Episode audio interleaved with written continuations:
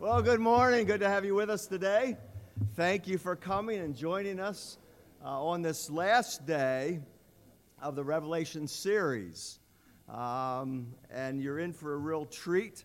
Uh, the choir has a couple of numbers they're going to sing, and actually, they're going to conclude uh, the service this morning with a Hallelujah chorus. And I think it's a great way to end uh, a series in the book of Revelation. Pastor Tony had an opportunity to speak at his grandfather's church this morning, so uh, we allowed him to go and, and do what he needed to do. And I said I would fill in with the announcements. I said I'll probably not do as well as you do, but I'll give it my best shot. So he's away with Sarah, and um, it's a great opportunity for him uh, to be able to stand behind the pulpit and proclaim the Word of God. Good to see each of you this morning. And uh, we're just thankful that you have come uh, to join us. A couple announcements. The poinsettia orders must be in today. Uh, so if you're planning to order a poinsettia uh, for Christmas, uh, please see Debbie and make sure that order's in today. Also, those shoe boxes.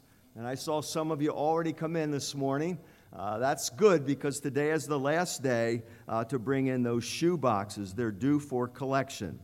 Next week is our annual Thanksgiving service. We call it a worship gathering, and it starts at 9:30. Uh, please don't come at 9 o'clock for Sunday school. As much as uh, you know, we would love to have Sunday school. We're not going to have it next week. Uh, we're going to start the service at 9:30. So please remember that. And then the Christmas gathering. Um, a lot of gatherings coming up over the holidays. Uh, this is the Christmas party, the annual Christmas party, and um, it starts at 5:30 on December the 5th with a ham and turkey dinner and all the trimmings. But we've, also uh, invited Harold Brass. Uh, they're going to be with us to uh, minister and also lead us in a few Christmas carols. Um, so please sign up. Uh, we need to know if you're coming and I'm sure it will be a time when uh, you'll greatly uh, be blessed. The choir is going to come and sing their first song of the morning.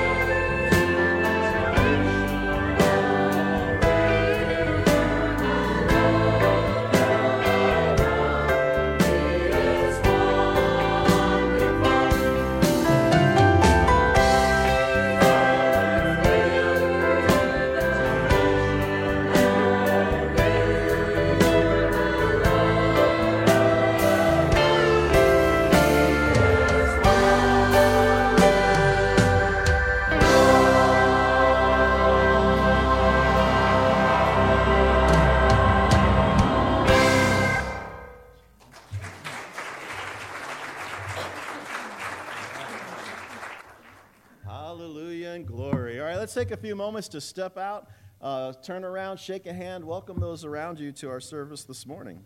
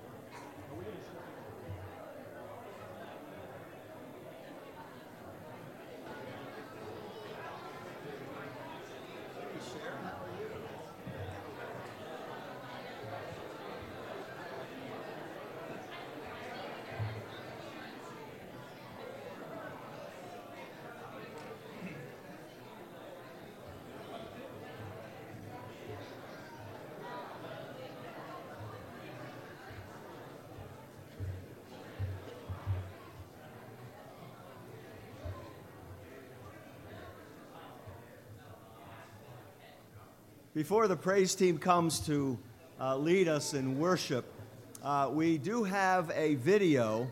Uh, Pastor Tony, as you know, has led a team to Bolivia uh, this past uh, year, uh, but he also would like to go back again next year. I know there's been a lot of interest in another trip, and so um, he has something he wants to say and share with you at this time.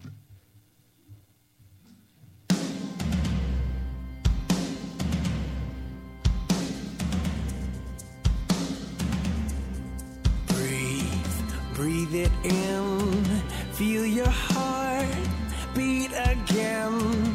Here we are, here I stand with you. To begin,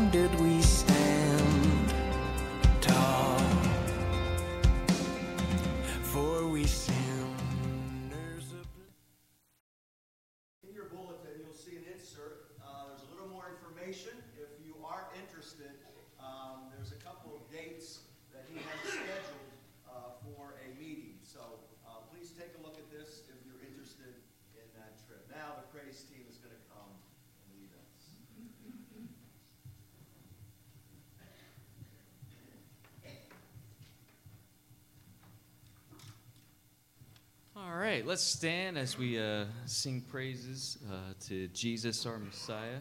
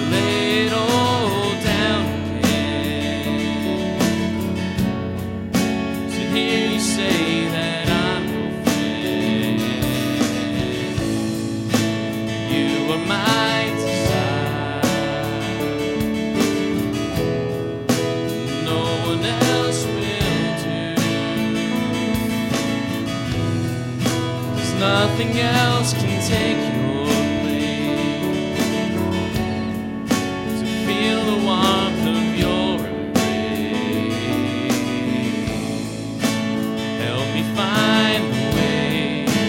Bring me back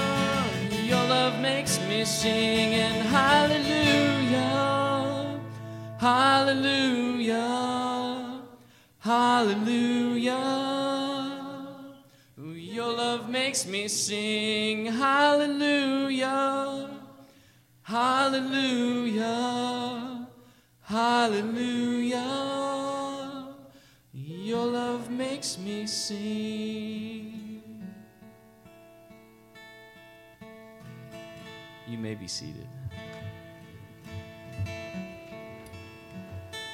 And as you do, uh, I would invite you to take your prayer list, and uh, I want to refer to a few folks that we uh, need to bring an update on. Um, please keep in prayer uh, Gene Miller. Uh, I had a chance to see Gene this week, and um, continue to pray for Gene and Marlene. Uh, Gene did remind me that uh, the reason they don't come to church is they don't want to catch any diseases or germs that you might have. I don't want to do that either. But, uh, you know, he just is trying to avoid, uh, you know, colds and flus and all those kinds of things. And we're entering now into that season. So uh, do pray for them. I know they miss uh, being here with us. Uh, keep Karen Ozenbach in prayer. She had a double knee partial replacements this week and is having going to have a time of uh, therapy. And uh, there's going to be a few weeks when uh, it's going to be a difficult road, but uh, things seem to be going pretty well, I think, at this point, Bob, right? Pretty well. So uh, do pray for Karen.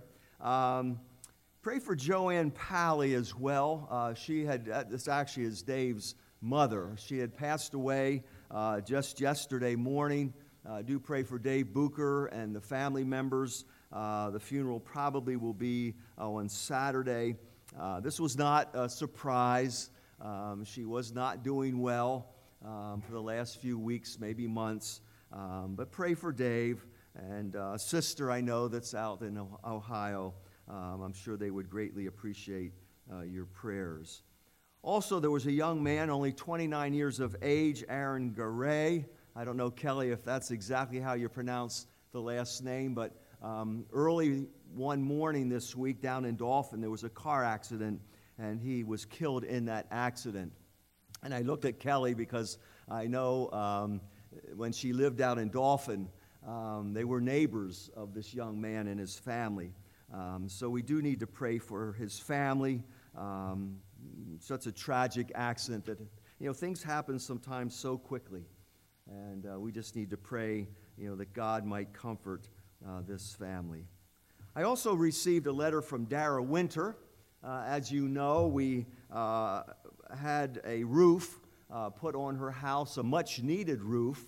And due to um, your generosity, uh, we were able to collect all of the monies that we needed to be able to put on this metal roof.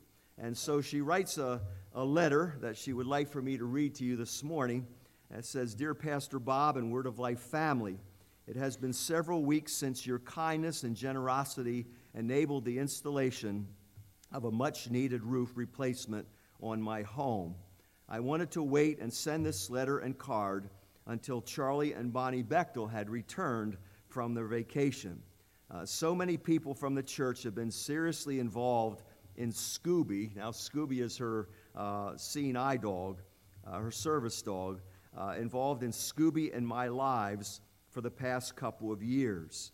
The Benevolence Committee has coordinated efforts to help me through several surgeries, rehab visits, and ongoing transportation to doctor appointments and medication pickups the significant sacrifice that this church family has made by their unselfish donations of monies and prayer was greatly facilitated by Charlie Bechtel, and I wanted to share how much I appreciated all that Charlie and Bonnie had done for me this year. What a wonderful testimony each of you has to tell regarding the tremendous blessing you gave to me. You might not ever fully realize the peace I now have knowing that once again I have a safe and functioning roof. I would encourage each of you to take the opportunity to drive past my house with your family and view the roof uh, that you had a part of restoring. I truly believe that this is something that your children will remember when they grow older as a legacy of the love of the Lord, which uh, was shown to me. Thanks again so much. God bless you all, Dara and Scooby. Um, it's interesting now uh, because the leaves have fallen off the trees. Um, you can see her roof from the road, which you would not be able to see had the leaves been full. But if you go out Palmer Drive, and just as you go down the hill, almost at the end, and make that sharp left turn, look off to the right just before you come to the stop sign. Look back in the woods, but you'll see a light blue metal roof on a little ranch house. Uh, that's the roof that uh, many of you have had a part to, uh, to be able to replace. So we're thankful for the, to, the, to the Lord for allowing us uh, to be able to help her in so many ways.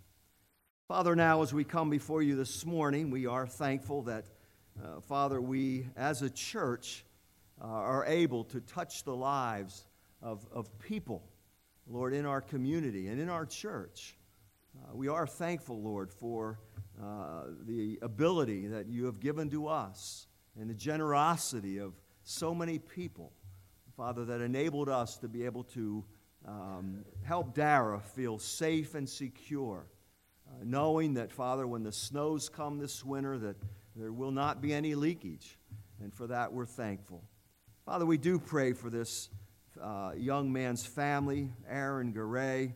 Uh, Father, this tragic accident that has taken place just days ago, Uh, we lift the family before you as, as we can only imagine uh, how they must feel to have lost this, this young man. We pray for them, Lord, that uh, you might comfort them uh, during these, these dark days.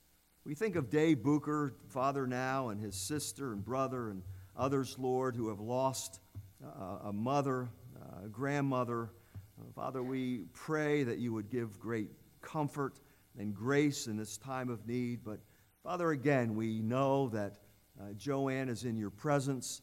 Uh, we know, Lord, having professed uh, faith in you, that, Father, she is in uh, heaven now as we speak. And so I pray that that hope uh, might bring comfort and encouragement uh, to these who have lost this loved one. Father, we think of Gene Miller, and uh, Father, again, we certainly miss him and Marlene as they, I know, miss us as well. Uh, Father, we certainly understand why. It's important for them to be at home and not be surrounded by, Father, folks that uh, carry things that are contagious. Uh, but we do pray, Father, that you would touch Gene's body. I pray that you give him uh, many years of life, and I just pray that your grace might be sufficient. Uh, during this time. And for Karen, Father, we do pray. We're thankful that she was able to have this surgery. Uh, we pray that, uh, Father, very soon that there would be a recovery uh, that the recovery might be a bit more, uh, uh, might move along more quickly than uh, even uh, the doctors had thought. And so we pray that you would help her to work hard in therapy and get these legs back to, to full strength and be able to get back to work. And so we, we commit Karen to you as well. Father, we do thank you for today. Lord, this is your day. Uh, we have come today to worship you in spirit and in truth. Father, we are so thankful that you have given to us your word. Uh, Father, this inspired book, this, uh, these, these pages of Scripture that, Lord, are, are for us to be able to uh, not only memorize and, and study and preach, but Father, it's what we're to live by. Father, our lives are to be ordered around the pages of Scripture, uh, the commands, the instructions.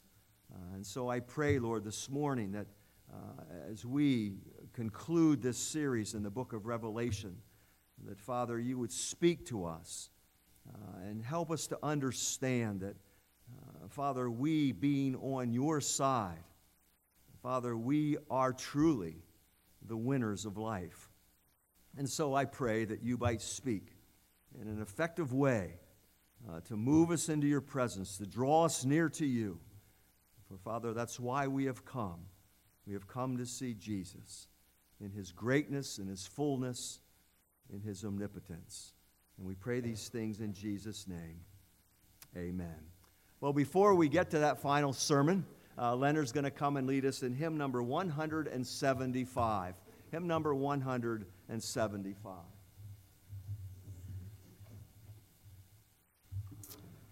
I'm going to ask you to stand with me as we sing this hymn. Then those in junior church can be dismissed. Hymn number 175.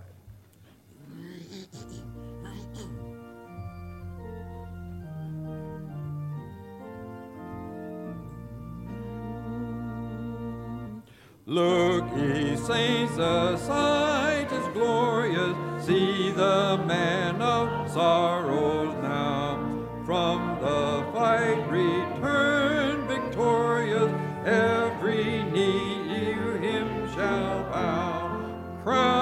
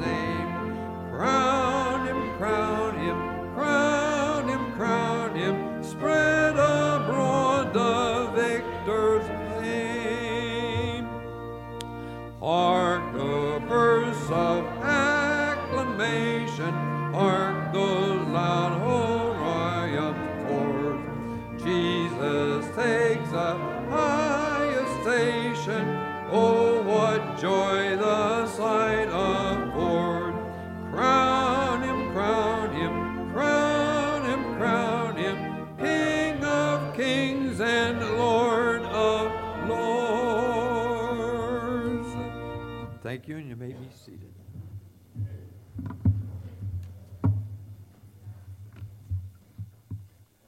One of the great things that I love about the Bible is that we know that we are on the winning side. We know that someday triumph, uh, good will triumph over evil, that truth will win out over the lie, that love will conquer hate, and Jesus will reign forever and ever. In Revelation chapter 19, we have a dramatic shift in the book, a dramatic shift in the book of Revelation. We move from all the earthly judgments to a heavenly scene, and we hear in heaven the hallelujahs. You know, I remember one time years ago, I, I went to a hospital and I went to visit uh, two ladies. Uh, one lady was quite sick, and um, I went to the floor in which uh, she was staying, and I went into her room, and all there was was sadness and grief. But then I left, and I went to the maternity floor, and there I went into that room, and there was also a lady. But in that room was joy and gladness. Quite a contrast in emotions from the sad to the joy. We move as dramatically in this book from the judgments of God to now the joy we find in heaven. When we come to chapter 19, the tribulation period is just about to be over. It's almost over. And all that remains is this great battle of Armageddon the return of Jesus Christ to earth so that he can set up his millennial kingdom in the remaining chapters of this book. And heaven breaks out in a great celebration, praise, because God in the chapter 17 and 18 has already judged the world. God has already judged the satanic systems that have risen to power while here on earth. God has permitted terrible things to take place on earth during these seven years. But now all of that is going to be ended, and Jesus Christ is coming back to earth. So follow with me in Revelation chapter 19. First of all, the hallelujahs. The hallelujahs in verses 1 through 10.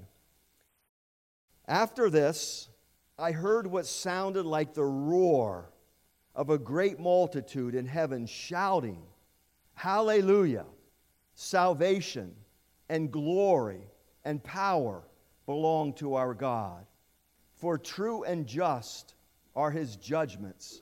He has condemned the great prostitute who corrupted the earth by her adulteries.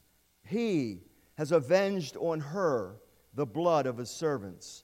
And again they shouted, Hallelujah! The smoke from her goes up forever and ever.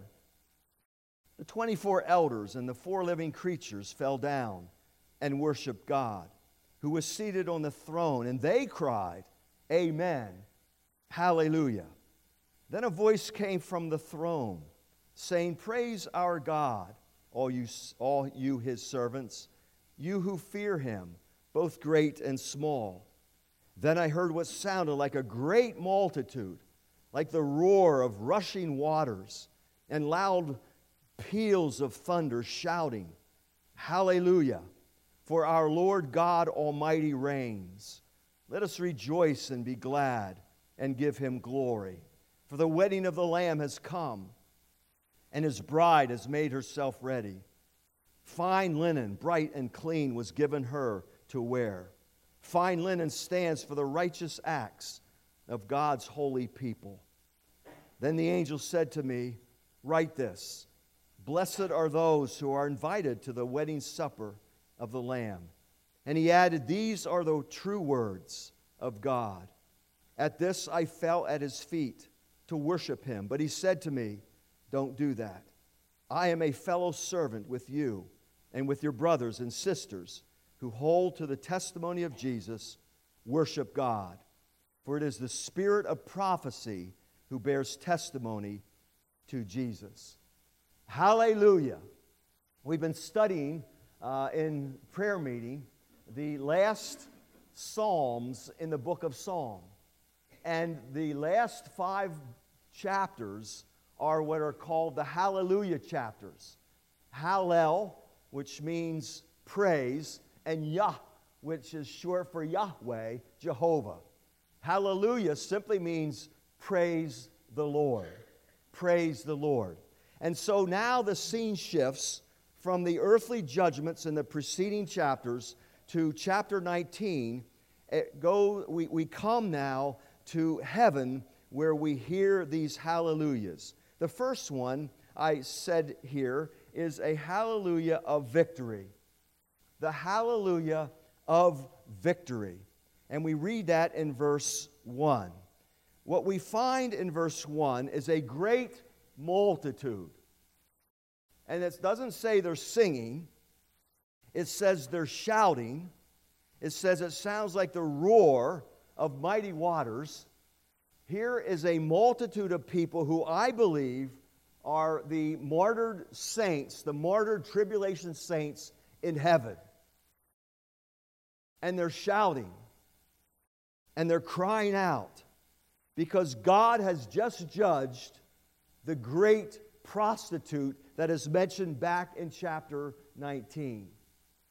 It appears as though that prostitute is the one world religion that has been set up by Satan himself. You remember the false prophet we looked at last week who was directing all attention to the Antichrist? He now is the one to be worshiped in this great one world religion. Well, God now has judged that satanic system.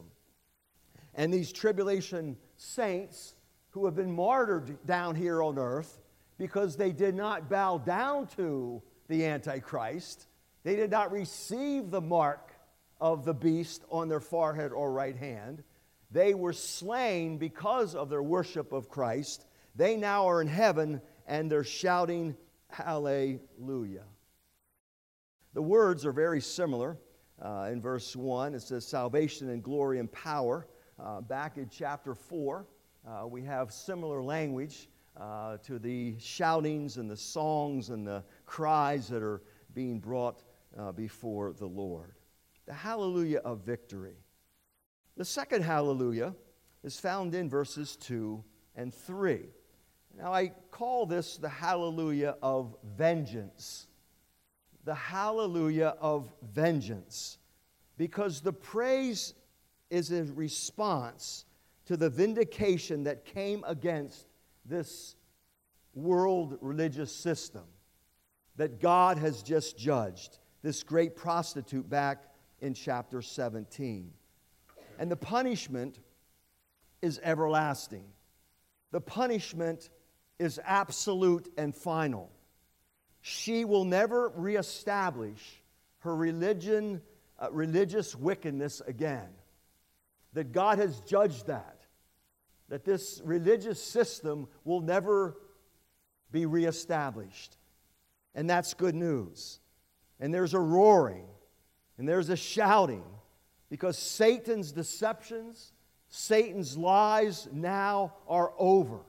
Never again will he be able to lead people astray? And I believe the shoutings that take place in verses 2 and 3 are actually an answer to the, repeal, to the appeal that we read of back in chapter 6. Let me read uh, what it says back in chapter 6 and verse 10. Um, this is actually uh, the fifth seal was opened. Remember, we looked at the seals, and each one was opened one by one. Well, the fifth seal was opened, and there the martyred uh, saints said, How long, sovereign Lord, holy and true, until you judge the inhabitants of the earth and avenge our blood? How long, God, are you going to allow these things to continue? How long, God, can you allow the saints here on earth to be persecuted and slain and killed? How long? And this is God's answer as we come to this second hallelujah. This is the answer to that appeal that God will judge and has judged in chapter 17. God has rightly judged those who have shed the blood of the tribulation saints. The third hallelujah is the hallelujah of worship in verses 4 and 5. Uh, we read again of the 24 elders and the four living creatures. Uh, we saw them back in chapters 4 and 5. And I said back then, I said, I believe that the, four, the 24 living, or the 24 elders uh, represent both the 12 tribes of Israel in the Old Testament, the 12 disciples in the New. And so I believe what these 24 elders represent are the saints of the ages. The four living creatures, um, some type of exalted uh, order of angelic beings. Uh, it's hard to understand uh, all that's taking place here. It's so symbolic. Uh, but they, what do they say? What is their cry? What do, what do these shout? Well, they only say two words Amen and Hallelujah.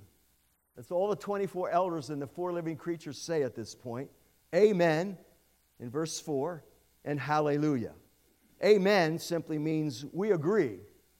We agree with what has just been said. That's what amen really means. Truly, truly, verily, verily. When you, at the end of your prayers, you say amen, you're saying, uh, we agree with what has just been said. All that we just said, we put a period on it and we agree. We affirm uh, what has just, well, that's what they're saying here. Amen. We agree with what these martyr saints have just said. We agree that the, the judgment of God is, is, has been right, it's been true. We agree with all of that. And, but we also want to praise the Lord, and so they also say, Hallelujah. And then there's this voice that comes from heaven in verse 5. And I, I know we've said before, back in the earlier chapters, that the voice that came from heaven was probably Christ. It appears to be Jesus back in the early chapters. It doesn't necessarily uh, refer to Christ here in verse 5. Uh, most believe that this is probably an angelic being. And, and what this angel is calling for is God to be praised because he has just delivered the people from the very presence of sin. You know, when we talk about salvation, uh, we often refer to salvation in three stages. Uh, we've been saved from the presence of, or we've been saved from the penalty of sin. Today we're being saved from the power of sin. And someday we'll be saved from the very presence of sin. When we think of the penalty of sin, uh, that took place when you asked Jesus to come into your life. When you came before God one day and you asked Him to forgive you of your sins, and you said that you truly believe that it's the blood of Jesus Christ that cleanses you from all sin. When you came to that point where you were converted, where you became a Christian, the Bible says that Jesus, He took away your sins. And He did that because He died on a cross. And when He died on the old rugged cross, the Bible says He died in order to pay the penalty of our sins. The Bible says that the wages of sin is death. The wages of sin is death. In other words, what you deserve because you have sinned against a holy God is death. Not just physical death, but spiritual death. You deserve to be separated from God throughout all eternity. That's what you deserve because you've sinned against God. But Jesus, when he died on a cross, he died in your stead. He died where you should have died. You say, well, did Jesus die spiritually? Yes, he did. You remember when Jesus cried out, Father, Father, why have you forsaken me? Well, God had to turn his back on his son when he bore the sins of the world. Therefore, when he died, he died for the penalty that you should have experienced. So when you believe and trust in Christ, you are free from the penalty of sin because Jesus, he stood in your place. But today, uh, the Bible says we are free from the power of sin. You say, wait a minute. it, does, it doesn't seem like we're free from the power of sin. You say, I'm tempted every day, and my goodness, the temptations are so great, and oftentimes I just, I just yield to that temptation. Well, that's true. But don't forget, greater in he, or greater is he that is in you than he that is in the world. You have power in you to be able to stand against the evil one. Because the Bible says when you became a Christian, the Holy Spirit of God has indwelt you. You have in you this morning, if you know the Lord as your Savior, you have in you the Spirit of Christ. That's the power. And so we are free from the power of sin because of the power that resides within us. We have all the resources we need. God has given us everything we need to be able to stand against the schemes and the wiles of Satan. But the Bible also says that the third stage of that salvation is that we someday will be free from the very presence of sin. And that's what we read of here. That God now has judged sin. God now has judged, judged this evil system of the world. The next hallelujah is a response to this call to praise. The angels calling, Praise our God, he says in verse 5. All you servants, you who fear him, both great and small. This next hallelujah is the hallelujah of wedding. This is where we read in verse 6, or in verse um, 6, yes, that the Lord God Almighty reigns. The Lord God Almighty reigns. I'm sure there were many during the tribulation period that didn't sense as though God is in control, as God released and allowed Satan freedom to be able to do some horrible, horrendous things here on earth during these seven years.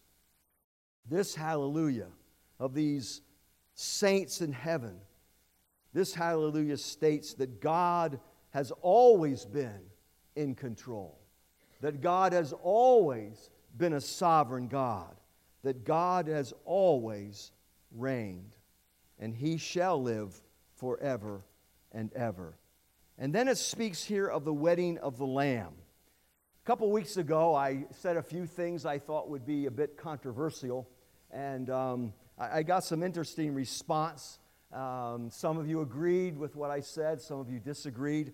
Here's one of those areas in which uh, you may have to say something to me at the door as you leave. But nevertheless, um, who is the bride in verse 7? Now, I grew up to believe that this was the church, and it very well may be that this is you and I, that we are the bride of Christ, that we know we are, according to Ephesians chapter 5, there where it speaks about the, the wedding. And I read those passages as I, uh, you know, as I uh, stand before the, the, the husband and wife to be, um, where it speaks about Christ being the bride, or Christ being the bridegroom, and the church is the bride. No question about that. And so we could very uh, easily say that we are the bride here, and uh, Christ, of course, is the bridegroom, which no one would argue with. Um, and that's fine, and I, I, have no problem with that. I, I, agree that that could very well be the case. The other side of the coin is, is that Israel, back in the Old Testament, is said to be the wife of Jehovah. The wife of Jehovah. And so some would argue well, this isn't the church here, uh, this is Israel. uh, because Israel is said to be the wife of Jehovah. Um, to be honest, I, I, I kind of go back and forth at times with this. Um, again, I, most of the commentaries in my library uh, are Walvoord and McGee and Ironside, all those guys who would say this is the church. And that's, it, it may very well be. But you know, as I read and studied this book and understood, I think, a little more that this is a book about Israel, that this is a time of Jacob's trouble, that this is the 70th week of Daniel. I sometimes I say, you know, because remember what God's going to do at the end of this tribulation period, right? What's he going to do with Israel? All Israel will be saved. The nation of Israel is going to turn to her Messiah before they enter into the millennial period. And I say, maybe something like that is taking place here. Maybe God is bringing to himself the nation of Israel. Well, enough said. You go home and study, and then you call me and email me and let me know your thoughts.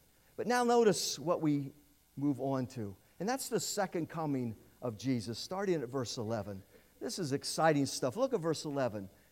I saw heaven standing open, and there before me was a white horse whose rider is called Faithful and True. With justice, he judges and wages war. His eyes are like blazing fire, and on his head are many crowns. He has a name written on him that no one knows but he himself. He's dressed in a robe dipped in blood, and his name is the Word of God. The armies of heaven were following him, riding on white horses and dressed in fine linen, white and clean. Coming out of his mouth is a sharp sword with which to strike down the nations. He will rule them with an iron scepter. He treads the winepress of the fury of the wrath of God Almighty. On his robe and on his thigh, he has this name written King of Kings and Lord of Lords. And I saw an angel standing in the sun who cried in a loud voice to all the birds flying in midair Come, gather together for the great supper of God, so that you may eat the flesh of kings and generals, and the mighty, and the horses, and their riders, and the flesh of all people, free and slave, great and small.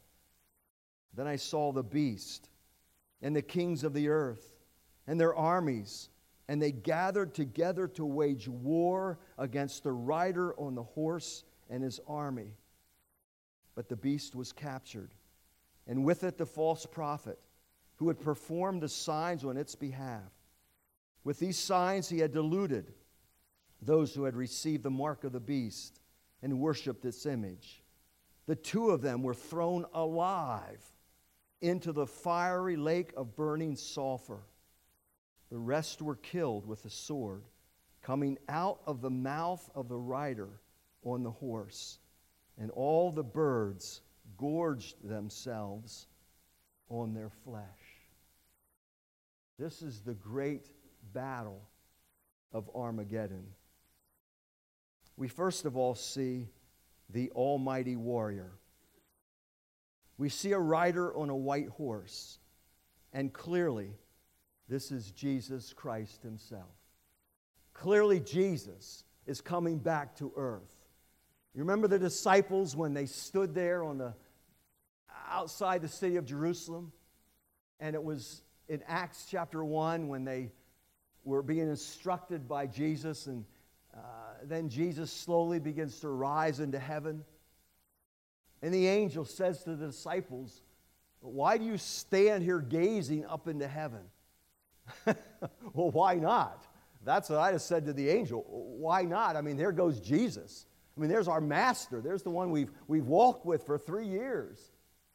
And the disciples are staring and gazing up into heaven.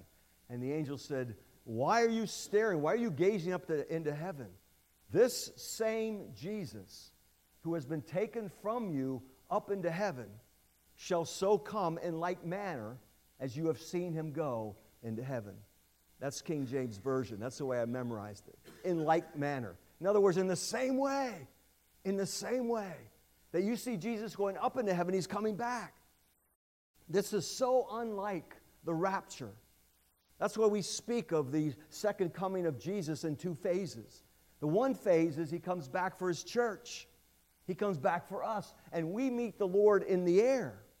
This is so unlike that because here it appears as though it's going to be a public event. Back in chapter 1, it says, All eyes will see him. And he comes in judgment. He comes as an almighty warrior. Now, there's so much symbolism in these opening verses, uh, but the bottom line in all the symbolism, I believe, is found at the end of verse 11 when it says this With justice he judges and wages war. That's why he comes. He comes to judge and he comes to wage war. He comes to put an end to the kingdom of evil and the fallen world that we presently know of. He comes to end all of that. And he's coming as the righteous judge to destroy the forces of Satan. Now, he's already judged them in chapters 17 and 18. But here is the fulfillment of that judgment. Jesus himself is going to come and judge these systems of the world. And no one, no one is going to be able to stand against the King of Kings, the Lord of Lords, which speaks of his supreme sovereignty.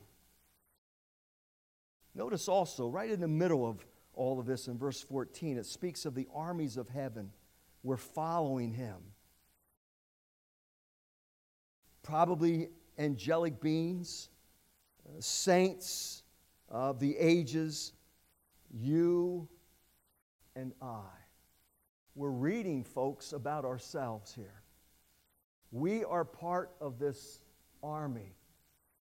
We are part of heaven. When it empties out and all heaven follows Christ, as he comes to earth. But notice, we're not going to lift a finger. We're not carrying swords. We're riding horses, but we're not going to lift a finger because Jesus is the one who will defeat the enemy. It speaks here about a sword, a sharp sword in the mouth of Jesus. It seems as though all Jesus will have to do is speak a word, and the enemy will be defeated. It's going to be a, a battle that is short, but not a battle that will be sweet. And the war is over almost as soon as it starts. The actual battle is described in verse 17. As I said, it's going to be very short but not very sweet. It says that this will be probably the most frightening Holocaust in human history. It's not going to be much of a battle, but more of an execution. It speaks also here of a great supper of the great supper of God. This has nothing to do with a wedding supper of the Lamb that we just read of. This is a supper for the vultures. This is where the vultures are invited to come and eat the flesh of all of those who have been slain during this great battle of Armageddon. The vultures are summoned to feed on the bodies of these who have been slain by the very word of God. And then in verse 19, there's this, this final attempt to somehow stop Christ on this war horse. But it's certainly a useless attempt and the beast and the false prophet, it says, are thrown alive into the pit of hell. And their armies are all killed by a word from Christ. And again, the vultures come and they see these slain bodies on the ground. And at the end of this chapter, all the birds gorged themselves on their flesh. For thousands and thousands of years, God has been long suffering. For thousands of years, over the time through history, God has been very patient with people. And God has, has given opportunity after opportunity for people to repent and turn to His Son for salvation. For thousands of years, God has waited. But now it's time for His wrath to be poured out upon an ungodly, ungodly world. We ought to be shouting hallelujah this morning because we are on the right side. We are on God's side. And we know that in the end, as someone said as they defined this book and described it, we know in the end that we win. That we win. Last week we closed with a song, We Are on the Lord's Side. Aren't you thankful that you are? That we're not going to experience any of this, except that we follow Christ into the world and we see it all happen. The first hallelujah is the hallelujah of victory. And I believe that's what chapter 19 is all about. It's all about victory, that Jesus comes and is victorious. The choir is going to come in just a moment, and they're going to sing and conclude this series with the Hallelujah Chorus. It's a course that they've done before, and the source of inspiration um, for Handel, who wrote the Messiah, is in this chapter. It's in chapter 19. And this Hallelujah Chorus, as someone said, is usually considered the most magnificent expression of praise in the field of music. It was first performed back in 1742. 1742. I want you to listen when they sing. Listen for some of the phrases and words in which we just read. You certainly will hear the word hallelujah. Listen for King of Kings and Lord of Lords. Listen for those words, and He will reign forever and ever. Sit back and worship God. I'm going to pray, and the choir is going to come. And at the end of the choir, I'm not going to say anything except I might ask you to say amen, and we're going to be dismissed. What a fitting and wonderful way to be able to conclude a series in the book of Revelation. Choir, why don't you come and let's pray together. Father, we are so thankful this morning that we are on the Lord's side, that we are on the winning side that we, Father, are in the end, we're going to spend all of eternity with you. Father, we are thankful for allowing us to understand these things. And we're thankful, Lord, that you have died for us. You have paid the penalty for us. Your Son has been judged for us. So that, Father, we don't have to experience these things that we read about in these earlier verse, earlier chapters. Father, we will win, and Jesus will come back again, and we will reign forever and ever with him. What a day that will be. Father, now use this music, use this choir to lift our spirits into your presence. We have come to worship you in spirit and in truth. And I pray these things in Jesus' name. Amen. Would you all stand with me? Let's stand together as we worship our God.